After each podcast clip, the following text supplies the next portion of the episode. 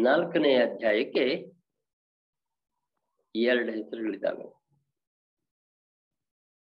ಜ್ಞಾನಯೋಗ ಅಂತ ಕೆಲವು ಪುಸ್ತಕಗಳಲ್ಲಿ ಕಾಣಿಸಿದ್ರೆ ನಿಮ್ಗೆ ಜ್ಞಾನ ಕರ್ಮ ಸನ್ಯಾಸ ಯೋಗ ಅಂತ ಇನ್ ಕೆಲವು ಪುಸ್ತಕದಲ್ಲಿ ಕಾಣಿಸುತ್ತೆ ಎರಡರದ್ದು ಉದ್ದೇಶ, ಅರ್ಥ ಒಂದೇ. ಜ್ಞಾನ ಯೋಗ ಅಂದ್ರೆ ಇದರ ಜ್ಞಾನ ಅನ್ನುವಂತ ಪದನ ಉಪಯೋಗಿಸ್ಕೊಂಡು ಹೇಳ್ಬಿಟ್ಟಿದ್ವಿ. ಈ ಜ್ಞಾನ ಕರ್ಮ ಸನ್ಯಾಸ ಯೋಗ ಅಂದ್ರೆ ಜ್ಞಾನ ಕರ್ಮ ಸನ್ಯಾಸ. ಕರ್ಮವನ್ನು ಬಿಟ್ಬಿಟ್ಟು ಜ್ಞಾನ ಹೇಗಿದೆ ಅಂತ ಹೇಳುವಂತದ್ದು ಅಧ್ಯಾಯ ಅಂತ ಇದಕ್ಕೆ ಜ್ಞಾನ, ಕರ್ಮ, ಸನ್ಯಾಸ, ಯೋಗ ಅಂತಾನು ಹೆಸರಿದೆ. ಈ ಅಧ್ಯಾಯ ಪ್ರಾರಂಭ ಕೃಷ್ಣನಿಂದಲೇ ಆಗುತ್ತೆ. ಈ ಭಗವದ್ಗೀತೆಯಲ್ಲಿ ಹೇಳಿದಂತಹ ಅಧ್ಯಾತ್ಮ ವಿದ್ಯೆಯನ್ನ ಹಿಂದಿರ್ಲಿಲ್ವಾ ಅಂತ ನಮ್ಮ ಮನಸ್ಸಿಗೆ ಒಂದು ಪ್ರಶ್ನೆ ಬರುತ್ತೆ. ಗೀತೆ ಬರುವವರೆಗೆ ಎಲ್ಲರೂ ಬ್ರೂಟ್, ಬ್ರೂಟ್ಸ್ ಆಗಿದ್ರ ಇದ್ರೊಳಗೆ ಅನ್ನುವಂತ ಪ್ರಶ್ನೆ ಬರುತ್ತೆ. ಆ ಪ್ರಶ್ನೆ ಬರಬಾರ್ದು ಅಂತ ಕೃಷ್ಣ ಮೊದಲೇ ಇದಕ್ಕೆ ನಮಗೊಂದು ಪರಿಹಾರವನ್ನು ತಿಳಿಸ್ತಾನೆ. ಅರ್ಜುನಿಗೆ ಹೇಳ್ತಾನೆ, ವಿಶ್ವವನ್ನು ಸೃಷ್ಟಿ ಮಾಡಿದಾಗ, ಸೂರ್ಯನನ್ನು ಸೃಷ್ಟಿ ಮಾಡಿದಾಗ ನಾ ಈ ಜ್ಞಾನವನ್ನು ಮೊದಲು ಸೂರ್ಯನಿಗೆ ಹೇಳಿದೆ. ಸೂರ್ಯನಿಂದ ಅದು ಮೊದಲನೆಯ ಮಾನವನಾದಂತಹ ಮನುವಿಗೆ ಬಂತು.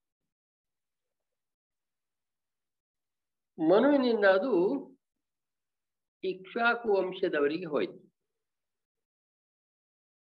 ಹಾಗೆ ಇದು ಈ ಜ್ಞಾನ, ಭಗವದ್ಗೀತೆಯಲ್ಲಿ ಹೇಳುವಂತಹ ಆಧ್ಯಾತ್ಮ ಜ್ಞಾನ, ಹ್ಯಾಕ್ ಹೇಗ್ ಬದುಕಬೇಕು ಅನ್ನುವಂತ ಜ್ಞಾನ ಮನುವಿನಿಂದ ಇವರಿಂದ ಇದು ಇಕ್ಷೋಕುವಿನಿಂದ ರಾಜಸ್ವಿಗಳಿಗೆ ಹೋಯ್ತು ಮುಂದೆ. ಯಾವುದೇ ಜ್ಞಾನ ಕಾಲಕ್ರಮೇಣದಲ್ಲಿ ಅದಕ್ಕೆ ಅನೇಕ ಅನ, ಅಸಂಗತ ಸಂಗತಿಗಳು ಸೇರ್ಕೊಂಡು ಭ್ರಷ್ಟ ಹೋಗ್ಬಿಡುತ್ತೆ ಅದೇ ರೀತಿ ಕೃಷ್ಣ ಹೇಳ್ತಾ ಇದ್ದಾನೆ, ಹಾಗೆ ಕಾಲಕ್ರಮೇಣದಲ್ಲಿ ಇದರೊಳಗೆ ನಷ್ಟ ಆಗೋಗ್ಬಿಟ್ಟಿದೆ ತುಂಬಾ ಅಂಶಗಳು. ಇದಕ್ಕೆ ಮಿಸ್ಇಂಟರ್ಪ್ರಿಟೇಷನ್ಗಳು ತುಂಬಾ ಸೇರ್ಕೊಂಡ್ಬಿಟ್ಟಿದ್ದಾವೆ. ಆದ್ರಿಂದ ನಾನು ನಿನಗೆ ಇವತ್ತು, ಆವತ್ತು ನಾನು ಸೂರ್ಯನಿಗೆ ಯಾವ್ದು ಹೇಳಿದ್ದೆ, ಆ ಜ್ಞಾನವನ್ನ ನೀನು ಕೇಳ್ತಿದ್ದೀನಿ ಅಂತ ಹೇಳ್ತಾನೆ. ಯಾಕೋಸ್ಕರ ಅರ್ಜುನಿಗೆ ಹೇಳ್ತಿದ್ದೀನಿ ಅಂತಂದ್ರೆ, ನೀನ್ ನನ್ನ ಭಕ್ತ ಮತ್ತು ನನ್ನ ಸ್ನೇಹಿತ, ನಿನಗೀಗ ಅಗತ್ಯ ಇದೆ. ಆದ್ರಿಂದ ನಿನಗೆ ಹೇಳ್ತಾ ಇದ್ದೀನಿ ಅನ್ನುವಂತ ಮಾತನ್ನು ಹೇಳ್ತಾನೆ. ಅಂದ್ರೆ it is retelling of what he had said to sun in the beginning of the creation ಅರ್ಜುನಿಗೆ ಅಂತ. ಅರ್ಜುನ ಬಹಳ ವ್ಯವಹಾರಿಕ ಮನುಷ್ಯನು ಹೌದು. ತಕ್ಷಣ ಅವನಿಗೊಂದು ಸಂಶಯ ಬರುತ್ತೆ. ಹೇಳ್ತಾನೆ, ಕೃಷ್ಣ ನಾನು ನೀನು ಸಮಕಾಲೀನರು. ಹೆಚ್ಚು ಕಡಿಮೆ ನಾವು ಒಂದೇ ಒಂದೇ ಸಮಯದಲ್ಲಿ ಹುಟ್ಟಿದವರು, ಸ್ನೇಹಿತರು. ನೀನೀಗ ಸೃಷ್ಟಿ ಪೂರ್ವದಲ್ಲಿ ಸೂರ್ಯನಿಗೆ ಹೇಳಿದ್ದೆ ಅಂತ ಅನ್ನೋ ಮಾತು, ಅನ್ನೋ ಮಾತನ್ನ ತಡ್ಕೊಳ್ಳೋದು ಹೇಗೆ ನಾನು ತಡ್ಕೊಳ್ಳೋದು ಹೇಗೆ ನಾನು? ಅದು ಅರ್ಥ ಆಗ್ತಾ ಇಲ್ಲ ನನಗೆ ಅನ್ನುವಂಥದ್ದು ಹೇಳ್ತಾನೆ. ನನ್ನ, ನಿನ್ನ ಜನ್ಮ ಇತ್ತೀಚಿನದು. ಸೂರ್ಯನಾದರೂ ಎಷ್ಟೋ ಹಿಂದಾಗಿದ್ದು ಆದ್ರಿಂದ ನೀನ್ ಸೂರ್ಯನಿಗೆ ಹೇಳಿದೆ ಅನ್ನೋದನ್ನ ನಾನ್ ಜೀರ್ಣಿಸ್ಕೊಳ್ಳೋದು ಹೇಗೆ, ನಾನು ಅರ್ಥ ಮಾಡ್ಕೊಳ್ಳೋದು ಹೇಗೆ ಅನ್ನುವಂತ ಒಂದು ಸುಂದರವಾದಂತ ಪ್ರಶ್ನೆ ಕೇಳ್ತಾನೆ. ಅರ್ಜುನನ ಪ್ರಶ್ನೆಗಳಲ್ಲಿ ವೈಭವ ಇದೆ ತುಂಬಾ ಪ್ರಾಕ್ಟಿಕಲ್ ಕ್ವಶನ್ ಕೇಳ್ಬಿಟ್ಟ. ಅದಕ್ಕೆ ಕೃಷ್ಣ ಉತ್ತರ ಕೊಡ್ಬೇಕು. ಕೃಷ್ಣನ ಉತ್ತರ ಪ್ರಾರಂಭ ಆಗುತ್ತೆ. ಅರ್ಜುನ ನಂದು, ನಿಂದು, ಇದು ಮೊದಲನೇ ಜನ್ಮನೂ ಅಲ್ಲ, ಕೊನೆ ಜನ್ಮನೂ ಅಲ್ಲ. ಆದ್ರೆ ನಿನಗೆ ಹಳೇದ್ ನೆನಪಿಲ್ಲ, ನನಗೆ ಎಲ್ಲವೂ ನೆನಪಿದೆ. ಅಂದ್ರೆ ಉದಾಹರಣೆಗೆ ಮತ್ಸ್ಯ ಅವತಾರದಲ್ಲಿ ಯಾವಾಗಿದ್ದೆ ವರಹ ಯಾವಾಗಿದ್ದೆ ಕೂರ್ಮ ಯಾವಾಗಾದೆ, ವಾಮನ ಯಾವಾಗಾದೆ ನೃಸಿಂಹ ಯಾವಾಗಾದೆ, ರಾಮ ಯಾವಾಗಾದೆ, ಕೃಷ್ಣ ಯಾವಾಗಾದೆ, ಎಲ್ಲವೂ ಕೂಡ ನನಗೆ ನೆನಪಿದೆ ಅನ್ನುವಂಥ ಉತ್ತರವನ್ನು ಹೇಳ್ತಾನೆ. ನಮಗೊಂದು ಸೂಚನೆಯನ್ನು ಕೊಡ್ತಾ ಇದ್ದಾನೆ. ನಮ್ಮ ಈ ಜನ್ಮ ಮೊದಲನೇದು ಅಲ್ಲ, ಹಾಗೂ ಕೊನೆಯದು ಅಲ್ಲ ಅನ್ನುವಂಥದ್ದು. ಹಾಗಾಗಿ ಇದನ್ನ ಹಿಂದೆ ಹೇಳಿದ್ದಕ್ಕೆ ಜಸ್ಟಿಫಿಕೇಶನ್ ತುಂಬಾ ಸುಂದರವಾಗಿ ಕೊಟ್ಬಿಟ್ಟಿದ್ದಾರೆ ಆದ್ರೆ ಈಗ ಕೃಷ್ಣನಾಗಿ ಬಂದಿರೋದಕ್ಕೆ ಒಂದು ಜಸ್ಟಿಫಿಕೇಶನ್ ಕೊಡ್ತಾನೆ. ಸಮಾಜದಲ್ಲಿ ಯಾವ ಯಾವಾಗ ಧರ್ಮಭ್ರಷ್ಟತೆ ಉಂಟಾಗುತ್ತೋ ಆವಾಗ ನಾನು ನನ್ನನ್ನ ಪುನಃ ಪುನಃ ವ್ಯಕ್ತಿ ರೂಪದಲ್ಲಿ ವಿಶ್ವದಲ್ಲಿ ಕಾಣಿಸ್ಕೊಳ್ತೀನಿ. ಕಾಣಿಸಿಕೊಂಡು ಅನ್ಯಾಯದ ವಿರುದ್ಧ ಹೋರಾಟಕ್ಕೆ ನೇತೃತ್ವವನ್ನು ವಹಿಸಿ ಸಮಾಜವನ್ನ ಸರಿದಾರಿಗೆ ತರ್ತೀನಿ. ಸಮಾಜದ ಲಕ್ಷಣವೇ ಹಾಗೆ. ಒಂದು ಸಾರಿ ಮೇಲ್ ಹೋಗುತ್ತೆ, ಒಂದ್ ಸಾರಿ ಕೆಳಗ್ ಬರುತ್ತೆ. ಇದು ಚಕ್ರ. ಅನ್ಯಾಯ ಹೆಚ್ಚಾದಾಗ ಬರ್ತೀನಿ ಅಂತ. ಯಾತಕ್ ಬರ್ತೀನಿ ನಾನು ಅಂತ ಹೇಳ್ತಾನೆ ಅಂತಂದ್ರೆ, ನಾನು ಪುನಃ ಪುನಃ ಪೂರ್ಣ ರೂಪದಲ್ಲಿ ಕಾಣಿಸ್ಕೊಳ್ಳೋದು ಯಾತಕ್ಕೆ ಅಂದ್ರೆ, ಸಾಧುಗಳ ಉದ್ಧಾರಕ್ಕಾಗಿ, ದುಷ್ಕೃತ್ಯಗಳ ವಿನಾಶಕ್ಕಾಗಿ, ಧರ್ಮದ ಸಂಸ್ಥಾಪನೆಗಾಗಿ ಬೇರೆ ಬೇರೆ ಕಾಲದಲ್ಲಿ ನಾನು ವಿಶ್ವದಲ್ಲಿ ಅವತರಿಸ್ತೀನಿ ಅಂತ. ಇದು ಭಾರತಕ್ಕೆ ಮಾತ್ರ ಸೀಮಿತ ಅಲ್ಲ. ವಿಶ್ವದ ಎಲ್ಲೇ ಅನ್ಯಾಯದ ವಿರುದ್ಧ ಹೋರಾಟ ಮಾಡುವಾಗಲೂ ಕೂಡ ಅದರ ವಿರುದ್ಧ ಬರುವಂತಹ ಜೀವದ ಆಸೆಯನ್ನು ತೊರೆದಂತಹ ಇಂತಹ ತ್ಯಾಗಿಗಳಿರ್ತಾರಲ್ಲ, ಅವರಲ್ಲಿರುವಂತಹ ಭಗವಂತನ ಅಂಶವನ್ನು ನಾವು ಗುರುತಿಸಬೇಕು ಅನ್ನುವಂತ ದೃಷ್ಟಿಯಿಂದ ಈ ಮಾತನ್ನು ಹೇಳಿದ್ರು ಹಾಗಾಗಿ ನಾನು ಆಗಾಗ ವ್ಯಕ್ತಿ ರೂಪದಿಂದಲೂ ಕಾಣಿಸ್ಕೊಳ್ತೀನಿ ಅಂತ ಹೇಳ್ತಾನೆ. ಹಾಗಾಗಿ ಕೃಷ್ಣ ಹೇಳ್ತಾ ಇದ್ದಾನೆ, ನನ್ನ ಜನ್ಮ ಕರ್ಮಗಳು ದಿವ್ಯ ಅದ್ಭುತ.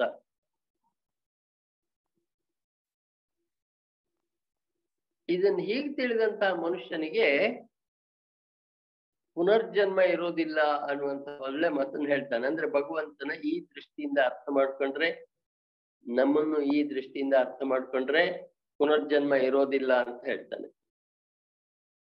ಉದಾಹರಣೆಗಳು ಕೊಡ್ತಾನೆ. ಹಿಂದೆಯೂ ಕೂಡ ಆಸಕ್ತಿ, ಭಯ, ಕ್ರೋಧ ನಾಶವಾದರು ಭಗವಂತನ ಭಕ್ತರು.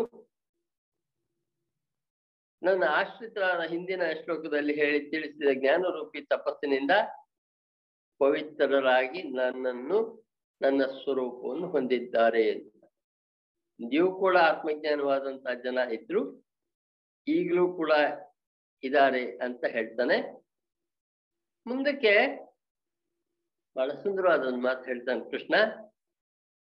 ಜನ ನನ್ನನ್ನು ಹೇಗೆ ಪ್ರೀತಿಸ್ತಾರೋ ನಾನು ಅದೇ ರೀತಿಯಾಗಿ ರೆಸ್ಪಾಂಡ್ ಮಾಡ್ತೀನಿ ಅನ್ನುವಂಥದ್ದನ್ನ ಹೇಳ್ತಾನೆ. ನನ್ನಿಂದ ಕೂಡ ಅಷ್ಟೇ ಪ್ರೀತಿ ಸಿಗತ್ತೆ ಅಂತ. ಹಾಗಾಗಿ ನಾನು ಸದಾ ನನ್ನನ್ನ ಪ್ರೀತಿಸುವ ಜೊತೆಲಿ ಇರ್ತೀನಿ ಅನ್ನುವಂತ ಮಾತು ಮುಂದಕ್ಕೆ ಹೋಗ್ತಾನೆ. ಬೇರೆ ಬೇರೆ ಆಸೆಗಳನ್ನ ಇಟ್ಕೊಂಡು ಕರ್ಮ ಮಾಡಿ ಈ ಕರ್ಮಕ್ಕೆ ಫಲ ಬರುತ್ತೆ ಅಂತ ಪೂಜಿಸುವಂತವ್ರು ಇದ್ದಾರೆ. ಕರ್ಮವೇ ಸಿದ್ಧಿಯ ಮಾರ್ಗ ಅಂತ. ಅಂದ್ರೆ ನಾವು ಬರೇ ಸುಮ್ಮನೆ ಕೂತ್ಕೊಂಡ್ರೆ ಕಾರ್ಯ ಸಾಧನೆ ಆಗೋದಿಲ್ಲ. ಕರ್ಮವನ್ನು ಮಾಡೋದು ಅನಿವಾರ್ಯವ ಅನ್ನುವಂಥದ್ದು ಹೇಳೋದ್ ಜೊತೆಗೆ ತುಂಬಾ ವಿವಾದ ಮಾಡಬಹುದ, ಮಾಡಿರುವಂತಹ ಒಂದು ಶ್ಲೋಕವನ್ನ ಹೇಳ್ತಾರೆ. ನಾನೇ ನಾಲ್ಕು ವರ್ಣಗಳನ್ನ ಸೃಷ್ಟಿ ಮಾಡಿದವನು. ಬ್ರಾಹ್ಮಣ, ಕ್ಷತ್ರಿಯ, ವೈಶ್ಯ, ಶೂದ್ರ ಅಂತ. ಯಾವುದ್ರ ಮೇಲೆ ಅಂದ್ರೆ ಅವರ ಗುಣ ಮತ್ತು ಕರ್ಮಕ್ಕನುಸಾರವಾಗಿ. ಇಲ್ಲಿ ಅದ್ಭುತ ರಹಸ್ಯ ಏನು ಅಂತಂದ್ರೆ ಬ್ರಾಹ್ಮಣ ಅಂದಾಗ ಬುದ್ಧಿಜೀವಿ ಅಂತಾನು ಕ್ಷತ್ರಿಯ ಅಂದ್ರೆ ರೂಲಿಂಗ್ ಕ್ಲಾಸ್ ಅಂತಾನು, ವೈಶ್ಯ ಅಂದ್ರೆ ಬಿಸ್ನೆಸ್ ಕ್ಲಾಸ್ ಅಂತ ಮತ್ತು ಅಗ್ರಿಕಲ್ಚರ್ ಕ್ಲಾಸ್ ಅಂತನು, ಶೂದ್ರ ಅಂದಾಗ ಲೇಬರ್ ಕ್ಲಾಸ್ ಅಂತಾನು ಅರ್ಥ ಕೊಡ್ತನು. ಕೃಷ್ಣ ಅಪ್ಪಿತಪ್ಪಿಯೂ ಒಬ್ಬನ ಮೇಲೆ ಒಬ್ಬನ ಕೆಳಗೆ ಅಂತ ಹೇಳೋದಿಲ್ಲ. ನಾಲ್ಕು ವರ್ಣಗಳು ಗುಣ ಮತ್ತು ಧರ್ಮಗಳ ಆಧಾರದ ಮೇಲೆ ನನ್ನಿಂದ ಸೃಷ್ಟಿಯಾದವು ಅಂತ ಹೇಳ್ತಾನೆ. ಅಂದ್ರೆ ಪ್ರತಿ ಜೀವಿಗೂ ಕೂಡ ಈ ಜನ್ಮ ಮೊದಲನೇದು ಅಲ್ಲ ಕೊನೆಯದು ಅಲ್ಲ ಅಂತ ಇಟ್ಕೊಂಡಿದ್ದಾಗ ನಾವು ಹಿಂದಿನ ಸಾಧನೆಯ ಮೇಲೆ ಮುಂದಿನ ಜನ್ಮಗಳು ಬರ್ತಿದ್ದಾವೆ ಅಂತ ಇಟ್ಕೊಳ್ತೀವಿ. ಹಾಗೆ ಹೇಳ್ತಾ ಇದ್ದಾನೆ. ಆದ್ರೂ ಕೂಡ I am not attached to that ಇದೊಂದು detached attachment attach detached attachment ಅಂತ ನಾನು ಮಾತಾ ಮಾತಾಡ್ತಾನೆ ಹೇಳ್ತಾ ಇರ್ತೇನಲ್ಲ, ಆ ಮಾತಿನ ಪೂರಕವಾದದ್ದು. I do it but not attached ನಾನು ಅದನ್ನು ಮಾಡ್ತೀನಿ ಬಟ್ ಅದರಿಂದ ಬಂಧಿತನಾಗುವುದಿಲ್ಲ. ಹಾಗಾಗಿ ಕೃಷ್ಣ ಹೇಳ್ತಾನೆ, ನನಗೆ ಯಾವ ಕರ್ಮ ಬಂಧನವೂ ಇಲ್ಲ. ಯಾಕೆ ಅಂದ್ರೆ ನನಗೆ ಆಗ್ಬೇಕಾಗಿದ್ದು ಅಂತೂ ಏನೂ ಇಲ್ಲ. ಈ ರೀತಿ ನನ್ನನ್ನು ಪರಿಪೂರ್ಣ ಅಂತ ಯಾರು ತಿಳಿತಾರೋ ಅಂಥವರು ಯೋಗ್ಯರು, ಅಂಥವರು ಆತ್ಮಜ್ಞಾನಕ್ಕೆ ಯೋಗ್ಯರಾಗ್ತಾರೆ ಅನ್ನುವಂತ ಹೇಳ್ ಅಂತ ಹೇಳ್ತಾನೆ. ಕರ್ಮ ಬಂಧನದಿಂದ ಬಿಡುಗಡೆ ಆಗ್ತಾರೆ ಅಂತ ಹೇಳ್ತಾರೆ. ಇದೇ ದೃಷ್ಟಿಯಿಂದ ಹಿಂದಿನವರು ಕೆಲಸ ಮಾಡಿದ್ರು. ನೀನು ಕೂಡ ಹಿಂದಿನವರ ಮಾರ್ಗದರ್ಶನವನ್ನು ಪಡೆದು ಇದೇ ದೃಷ್ಟಿಕೋನದಿಂದ ಧರ್ಮ ಸಂಸ್ಥಾಪನೆಗಾಗಿ ಕರ್ಮ ಮಾಡೋ ದೃಷ್ಟಿಯಿಂದ ಕೆಲಸ ಮಾಡು ಅಂತ ಹೇಳ್ತಾನೆ. ಹಾಗೆ ಒಂದು ದೊಡ್ಡ ಸಂಶಯವನ್ನು ಕ್ಲಿಯರ್ ಮಾಡ್ತಾನೆ. ಕರ್ಮ ಅಂದ್ರೆ ಯಾವ್ದು ಮಾಡ್ಲೇಬೇಕಾಗಿದ್ದು ಅಂತ ಹೇಳ್ತಾನೆ. ಅಕರ್ಮ, ವಿಕ, ಅಕರ್ಮ ಅಂದ್ರೆ ಯಾವ್ದು ಮಾಡ್ಬೇಕಾದ್ದನ್ನ ಮಾಡದೆ ಇರೋದ್ರ ಬಗ್ಗೆ ಹೇಳ್ತಾನೆ. ವಿಕರ್ಮ ಅಂದ್ರೆ ಯಾವ ಕರ್ಮವನ್ನ ಮಾಡಬಾರ್ದಿತ್ತು ಅದನ್ನ ಮಾಡೋದನ್ನ ವಿಕರ್ಮ ಅಂತ ಹೇಳ್ತಾನೆ ಕೃಷ್ಣ. ಬಹಳ ಗಂಭೀರ ಸಿಚುವೇಶನ್ ಅರ್ಥ ಮಾಡ್ಕೊಳ್ಳೋದು ಕಷ್ಟ ಇದೆ. ಆದ್ರಿಂದ ಈ ಮೂರನ್ನು ಮನುಷ್ಯ ತಿಳ್ಕೊಂಡಿರೋದು ಒಳ್ಳೇದು ಅನ್ನುವಂತ ಮಾತು ಹೇಳ್ತಾನೆ. ಇದಕ್ಕೆ ತುಂಬಾ ಸುಂದರವಾದಂತಹ ದಾರಿಯನ್ನು ಕೂಡ ತೋರಿಸ್ತಾನೆ ನಮ್ಗೆ. ಕರ್ಮದಲ್ಲಿ ಅಕರ್ಮವನ್ನು ನೋಡ್ಬೇಕು ಅನ್ನುವಂತ ಮಾತು. ಅಂದ್ರೆ ಮಾಡಿ ಭಗವಂತನಿಗೆ ಸಮರ್ಪಣೆ ಮಾಡಿ ಮಾಡದೆ ಇದ್ದಷ್ಟು ಸುಂದರವಾಗಿ ಬಿಡ್ಬೇಕು. ಮಾಡಿದ ಕೆಲಸ ಮುಂದೆ ಹೇಳೋದು ಮುಂದೆ ಬರುತ್ತಲ್ಲೇ ಮುಂದೆ ಬಂದಾಗ ಹೇಳ್ತೀನಿ. ಮಾಡಿದ ಕೆಲಸ ವಿಶ್ವಕ್ಕೆ ಪೂರಕವಾದಂತ ಕೆಲಸ ಆಗಿರ್ಬೇಕು. ಅಂತವನು ಮನುಷ್ಯರಲ್ಲಿ ಬುದ್ಧಿವಂತ ಅಂಥವನು ಕರ್ಮಯೋಗಿ ಅಂತ ಹೇಳ್ತಾನೆ. ಅಂತವನು ಜ್ಞಾನದ ಅಗ್ನಿಯಿಂದ ಅಂಥವನಿಗೆ ಕರ್ಮದ ಕರ್ಮ ಬಂಧನ ಯಾರು ಸುಟ್ಕೊಂಡಿರ್ತಾರೋ, ಯಾರ್ದು ಕರ್ಮ ಬಂಧನ ಹೋಗಿರುತ್ತೋ ಅಂಥವ್ರನ್ನ ಪಂಡಿತ ಅಂತ ಕರೀತಾನೆ ಅನಾಸಕ್ತಿಯಿಂದ ಕೆಲಸ ಮಾಡುವಂತಹ ವಿಚಾರವನ್ನ ಕೃಷ್ಣ ತುಂಬಾ ಸುಂದರವಾಗಿ ಹೇಳ್ತಾನೆ. ಕೆಲಸವನ್ನು ಮಾಡದೇ ಇರೋಕ್ಕಾಗೋದಿಲ್ಲ ಆಸಕ್ತಿ ರಹಿತನಾಗಿ ಮಾಡು. ಫಲದಾಪೇಕ್ಷೆಯನ್ನು ಬಿಟ್ಟು ಮಾಡು ಅಂತ ಎರಡನೇ ಅಧ್ಯಾಯದಲ್ಲಿ ಹೇಳಿದಂತ ಮಾತನ್ನೇ ಮತ್ತೊಂದು ಸಮಯ ಕೃಷ್ಣ ಹೇಳ್ತಾನೆ. ಈ ಎಲ್ಲದನ್ನು ಮಾಡೋದು ಸಾಧ್ಯ ಆಗ್ಬೇಕಾದ್ರೆ ಇಂದ್ರಿಯಗಳ ಮೇಲೆ ನಮಗ್ ಗೆಲುವಾಗಿರ್ಬೇಕು. ಆ ಇಂದ್ರಿಯಗಳು ನಮ್ಮನ್ನ ಮಿಸ್ಗೈಡ್ ಮಾಡುವಂತ ಏಜೆಂಟ್ಸ್ ಯಾರಿಗೆ ಇಂದ್ರಿಯಗಳ ಮೇಲೆ ಜಯ ಉಂಟಾಗಿದೆ, ಅಂಥವ್ರು ಈ ಯೋಗ ಯೋಗಿಗಳಾಗೋದಕ್ಕೆ ಅರ್ಹರಾಗ್ತಾರೆ ಅಂತ. ಅಂಥವ್ರು ಹೇಗ್ ಮಾಡ್ತಾರೆ ಅಂದ್ರೆ, ಆ ಸ್ಥಾನದಲ್ಲಿ ತಾನೇನ್ ಮಾಡ್ಬೇಕೋ ಆ ಕರ್ತವ್ಯವನ್ನು ಮಾಡಿ ಕೃಷ್ಣಾರ್ಪಣಮಸ್ತು ಅಂತ ಭಗವಂತನಿಗೆ ಬಿಟ್ಬಿಡ್ತಾರೆ ಈ ವಿಚಾರ ಹೇಳಿದ ನಂತರ ಅತ್ಯಂತ ದೊಡ್ಡ ಆತ್ಮಜ್ಞಾನಿಗಳ ಎತ್ತರಕ್ಕಿದ್ದಾಗ ಏನಾಗ್ತಾರೆ ಅಂತಂದ್ರೆ, ಅವರು ಎಷ್ಟು ಏನ್ ಭಗವಂತ ಕೊಟ್ಟಿದ್ದೇನೋ, ಕೊಟ್ಟಿದ್ದಾನೋ ಅದ್ರೊಳಗೆ ಸಂಪೂರ್ಣ ತೃಪ್ತಿಯನ್ನು ಹೊಂದಿರ್ತಾರೆ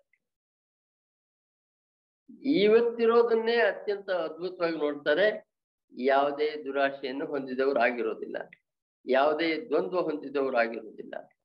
ಅಂಥವರು ಬಂಧನದಿಂದ ಬಿಡುಗಡೆಯಾದವರು ಅನ್ನುವಂತ ಮಾತನ್ನು ಹೇಳ್ತಾನೆ. ಹಾಗೆ ಮುಂದುವರಿಸಿ, ಮಮತಾರಹಿತನಾಗಿ ಅಹಂಕಾರ ಶೂನ್ಯದಿಂದ ಕೆಲಸ ಮಾಡುವಂತ, ಪರಮಾತ್ಮನ ಕೆಲಸ ಮಾಡುವಂತಹ ಎಲ್ಲ ಕರ್ಮಗಳನ್ನು ಪರಮಾತ್ಮನಿಗೆ ಸಮರ್ಪಣೆ ಮಾಡಿ ನಿರಾಳವಾಗುವಂತಹ ಸ್ಥಿತಿಯನ್ನು ಹೇಳಿದ ನಂತರ ಇಡೀ ವಿಶ್ವಕ್ಕೆ ಒಂದು ಹೊಸ ಎಕ್ಸ್ಪ್ಲನೇಷನ್ ಕೊಟ್ಬಿಡ್ತಾನೆ. ನಾವೆಲ್ಲ ನಾವು ನಾವು ಮಾಡ್ತಾ ಇರುವಂತದ್ದು ಅಂತ ತಿಳ್ಕೊಂಡಿರುವಂತ ಕೆಲಸವೂ ಕೂಡ ಬ್ರಹ್ಮದಿಂದಲೇ ಆದಂಥದ್ದು. ಬಹಳ ದೊಡ್ಡ ಶ್ಲೋಕ ಇಪ್ಪತ್ನಾಲ್ಕನದು, ಬ್ರಹ್ಮಾರ್ಪಣಂ ಬ್ರಹ್ಮಹವಿಹಿ ಬ್ರಹ್ಮಾಗ್ನೌ ಬ್ರಹ್ಮಣಾಹುತಂ ಬ್ರಹ್ಮೈವತ್ತೇನ ಗಂತವ್ಯಂ ಬ್ರಹ್ಮ ಕರ್ಮ ಸಮಾಧಿನ ಅಂತ ಹೇಳ್ತಾನೆ ಇದರೊಳಗೆ ಒಂದು ಸಂಪೂರ್ಣ ಯಜ್ಞವನ್ನ ಹೇಳ್ತಾನೆ ಯಜ್ಞದಲ್ಲಿರುವಂತಹ ಬೆಂಕಿ ಆ ಬೆಂಕಿಗೆ ಹಾಕುವಂತ ಮರದ ಸೌಟು, ಯಾವುದು ತುಪ್ಪ ಹಾಕುವಂತ ಮರದ ಸೌಟಿಗೆ ಶ್ರುವ ಅಂತ ಕರೀತಾರೆ. ಅದು ಹಾಕ್ತಾ ಇರುವಂತ ತುಪ್ಪ, ಆ ಅಗ್ನಿ, ಆ ಹೋಮ ಮಾಡ್ತಾ ಇರುವಂತಹ ಹವಿಸ್ಸು, ಹೋಮ ಮಾಡ್ತಾ ಇರುವಂತಹ ಪುರೋಹಿತ, ಮಾಡಿಸ್ತಾ ಇರುವಂತಹ ಯಜಮಾನ, ಎಲ್ಲರೂ ಕೂಡ ಅದೇ ಭಗವಂತನ ಅಭಿವ್ಯಕ್ತಿಗಳು ಅನ್ನೋದು ಬಹಳ ದೊಡ್ಡ ಮಾತು. ಅಂದ್ರೆ ನಾವೆಲ್ಲರೂ ಕೂಡ ಎಲ್ಲೋ ಒಂದ್ ಕಡೆ ಈ ಪ್ರಪಂಚದಲ್ಲಿ ಹುಟ್ಟಿರೋದು ಭಗವಂತನ ಯಾವುದೋ ಒಂದು ಚಿಕ್ಕ ಕೆಲ್ಸಕ್ಕಾಗಿ ನಾವ್ ಇಷ್ಟಪಟ್ಟರು ಇದನ್ನ ಮಾಡ್ತೀವಿ, ಪಡೆದಿದ್ರು ಮಾಡ್ತೀವಿ ಅಂತ ಮುಂದೆ ಭಗವಂತ ನಮ್ಗೆ ಹೇಳ್ಬಿಡ್ತಾನೆ. ನಮ್ಮ ಉಪನಿಷತ್ನಲ್ಲಿ ಸರ್ವ, ಸರ್ವಂ ಕಲ್ವಿದಂ ಬ್ರಹ್ಮ, ಐ ಆತ್ಮ ಬ್ರಹ್ಮ ಅಂತ ಅದ್ಭುತವಾದಂತ ಕೆಲವು ಮಾತುಗಳು ಬರ್ತವೆ. ಆ ಮಾತುಗಳಿಗೆ ಸರಿಯಾದ ಮಾತು ಈ ಈ. ಹಾಗೆ ಒಂದು ಉಪನಿಷತ್ತಿನ ಪ್ರೇಯರು ಪೂರ್ಣಮದಃ ಪೂರ್ಣಮಿದಂ ಪೂರ್ಣಾತ್ ಪೂರ್ಣಮುದಚ್ಯತೆ ಪೂರ್ಣಸ್ಯ ಪೂರ್ಣಮಾದಾಯ ಪೂರ್ಣಮೇವ ಅವಶಿಷ್ಯತೆ ಅಂತ. ಎಲ್ಲವೂ ಅದೇ ಅನ್ನುವಂತಹ ಭಾವನೆ ಇರುವಂತಹ ಪ್ರೇಯರ್ ಬರುತ್ತೆ. ಆ ಎತ್ತರದ ಮಾತನ್ನು ಹೇಳ್ತಾನೆ. ಅಂದ್ರೆ ಎಲ್ಲರೂ ಕೂಡ ನಾವು ಇಷ್ಟಪಟ್ಟು ಪಡದೆ ಇರಲಿ, ನಾವು ಬಂದಾಗ ಏನ್ ಕೆಲಸ ಮಾಡ್ಬೇಕು ಅದನ್ನ ಮಾಡ್ತಾ, ಮಾಡ್ತೀವಿ. ಮುಂದುವರೆದು ಯೋಗಿಗಳು ದೇವತೆಗಳನ್ನು ಪೂಜೆ ಮಾಡ್ತಾರೆ, ಅನುಷ್ಠಾನ ಮಾಡ್ತಾರೆ. ಹಾ, ಮತ್ತು ಅಭೇದ ದರ್ಶನದ ಮೂಲಕ ಯಜ್ಞ ಮಾಡ್ತಾರೆ ಅಂತ. ಅಂದ್ರೆ ಎಲ್ಲರಲ್ಲೂ ಭೇದ, ಯಾರಲ್ಲೂ ಬೇರೆ ಭೇದವನ್ನು ಕಾಣದೇ ಇರುವಂತಹ ಸ್ಥಿತಿ, ಅಂದ್ರೆ ಒಂದು ಅಧ್ಯಾತ್ಮ ಸ್ಥಿತಿ ಏನಿದೆ, ಅದನ್ನು ಕೂಡ ಇಲ್ಲಿ ಕೃಷ್ಣ ಯಜ್ಞ ಅಂತ ಕರೀತಾನೆ.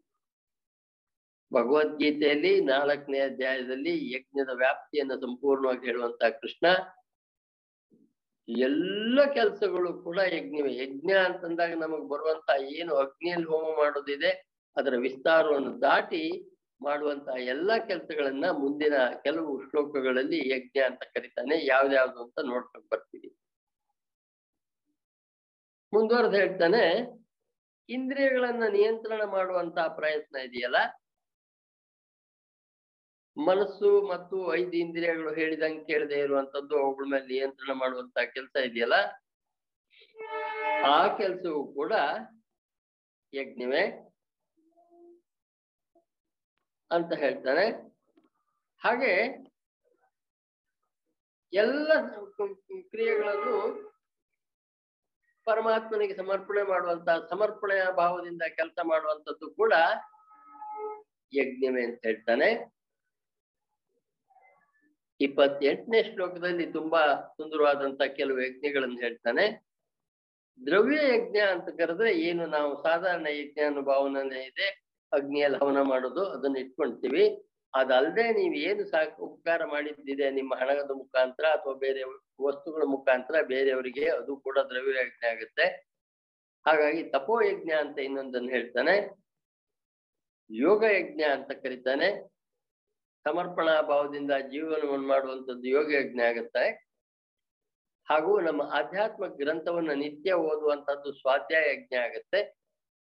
ಇಲ್ಲಿ ನನ್ನ ದೃಷ್ಟಿಯಲ್ಲಿ ಭಗವದ್ಗೀತೆಯನ್ನು ನಿತ್ಯ ಒಂದ್ ಚಾಪ್ಟ್ರೋ, ಎರಡ್ ಚಾಪ್ಟ್ರೋ ಯಥಾನುಸಾರ ಓದುವಂಥದ್ದು. ಅಂದ್ರೆ ನಮ್ಗೆ ಯಾವುದು ಸ್ಪಿರಿಚುವಲ್ ಕಾನ್ಸ್ಟಿಟ್ಯೂಷನ್ ಅಂತ ಕರೆಯುವಂತ ಭಗವದ್ಗೀತೆ ಇದೆ. ಅದನ್ನ ಓದೋದು ಸ್ವಾಧ್ಯಾಯ ಯಜ್ಞ ಆಗತ್ತೆ. ನನ್ನ ಗುರುಗಳೊಂದು ಮಾತು ಹೇಳಿದ್ದು ಇಲ್ಲಿ ಹೇಳ್ತೀನಿ, ಒಂಚೂರು ವ್ಯಾಪ್ತಿಯಿಂದ ದಾಟಿ. ಗೀತೆ ಓದಾ ಇರೋದು ವಿರೋ ವಿಚಾರ ಹೇಳಿದಾಗ ಹೇಳ್ಬಿಟ್ರು, ಜ್ಞಾನವೂ ಆಯ್ತು, ಧ್ಯಾನವೂ ಆಯ್ತು ಅಂತ.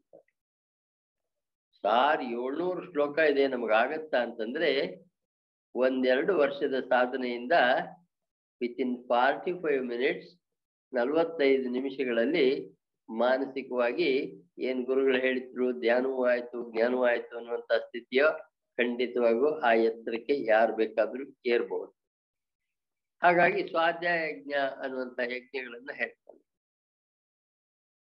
ಇನ್ನೂ ಮುಂದುವರೆದು,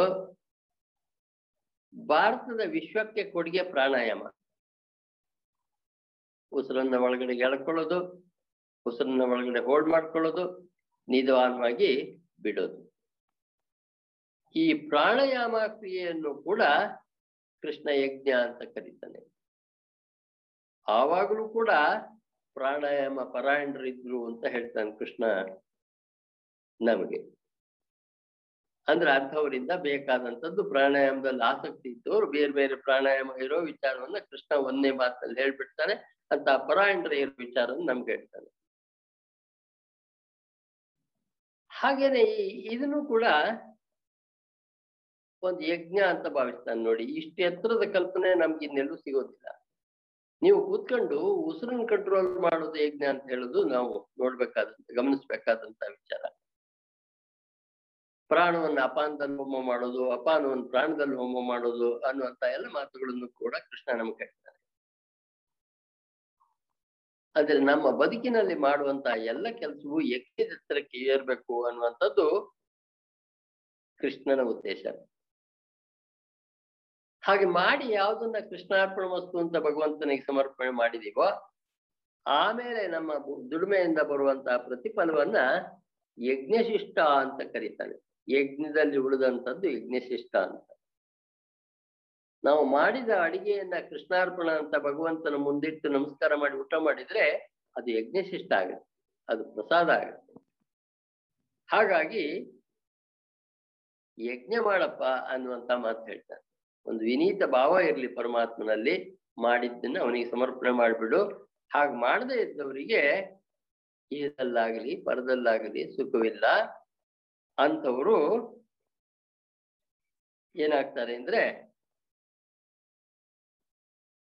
ಮುಂದಕ್ಕೆ ಬರ್ತದು. ಆ, ಇವೆಲ್ಲವೂ ಕೂಡ ಕರ್ಮದಿಂದಲೇ ಬಂದವು ಅಂತ ಹೇಳ್ತಾನೆ ಮುಂದೆ.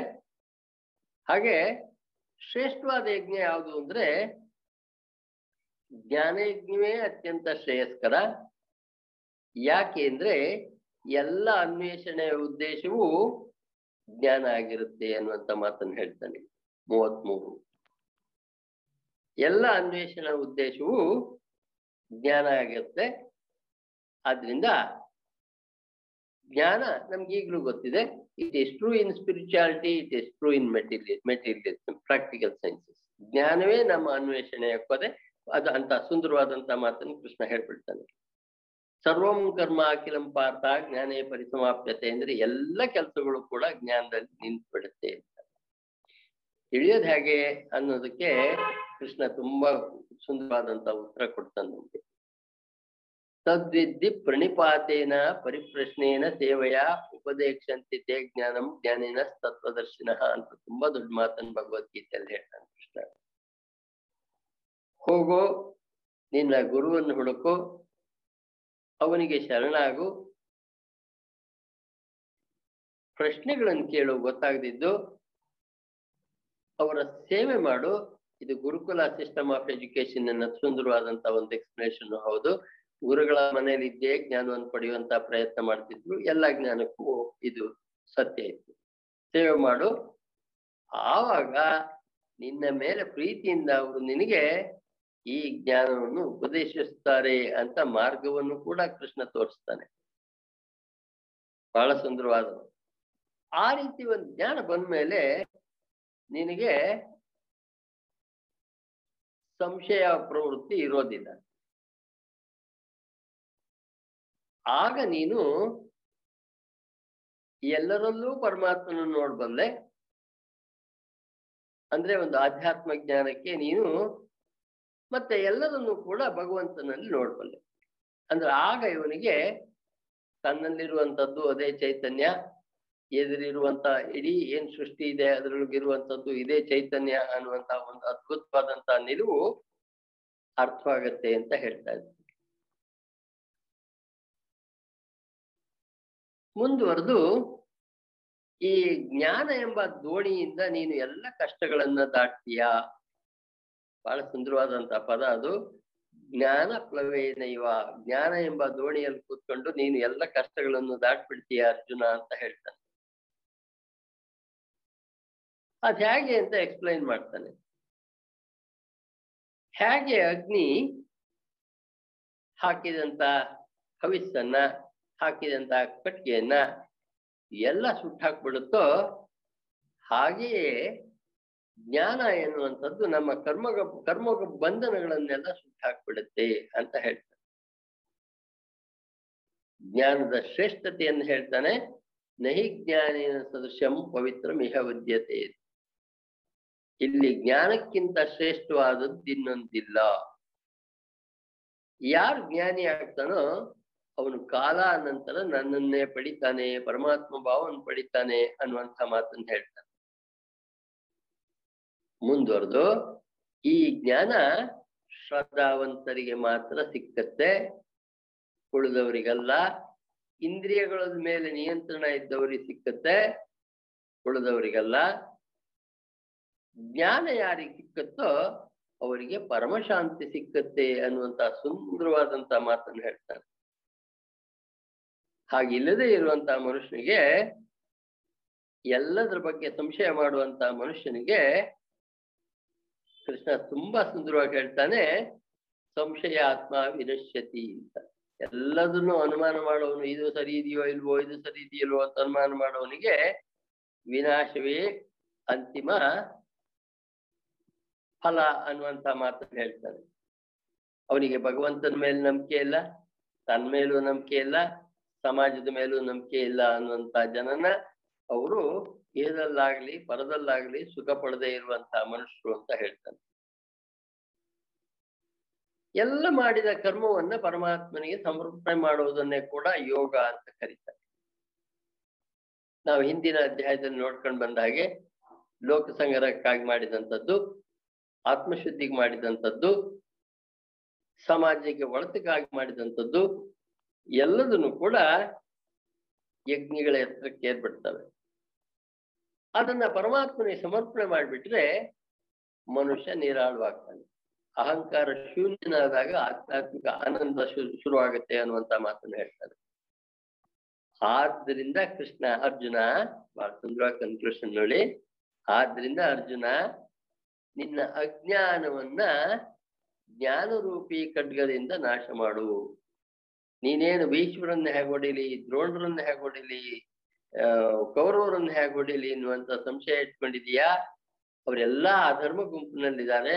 ನೀನ್ ಕ್ಷತ್ರಿಯನಾಗಿ ಕ್ಷತ್ರಿಯನಾಗಿ ನಿನ್ ಕರ್ತವ್ಯ ಅವ್ರ ವಿರುದ್ಧ ಹೋರಾಟ ಮಾಡೋದು. ಬಾಂಧವ್ಯವನ್ನ ನೋಡ್ಬೇಡ, ಧರ್ಮವನ್ನು ನೋಡಿ ಹೋರಾಟ ಮಾಡು. ಎದೆಳು ಯುದ್ಧಕ್ಕೆ ಅಂತ ಎಬ್ಬಿಸ್ಬಿಡ್ತಾನೆ. ಬಹಳ ಸುಂದರವಾದಂತಹ ಚಾಪ್ಟರ್ ಇದು. ಹೆಸರು ಕೂಡ ಅಷ್ಟೇ ಸುಂದರವಾಗಿದೆ. ಜ್ಞಾನ ಯೋಗ ಅಂತ ಕರೆಸ್ಕೊಳ್ಳುತ್ತೆ.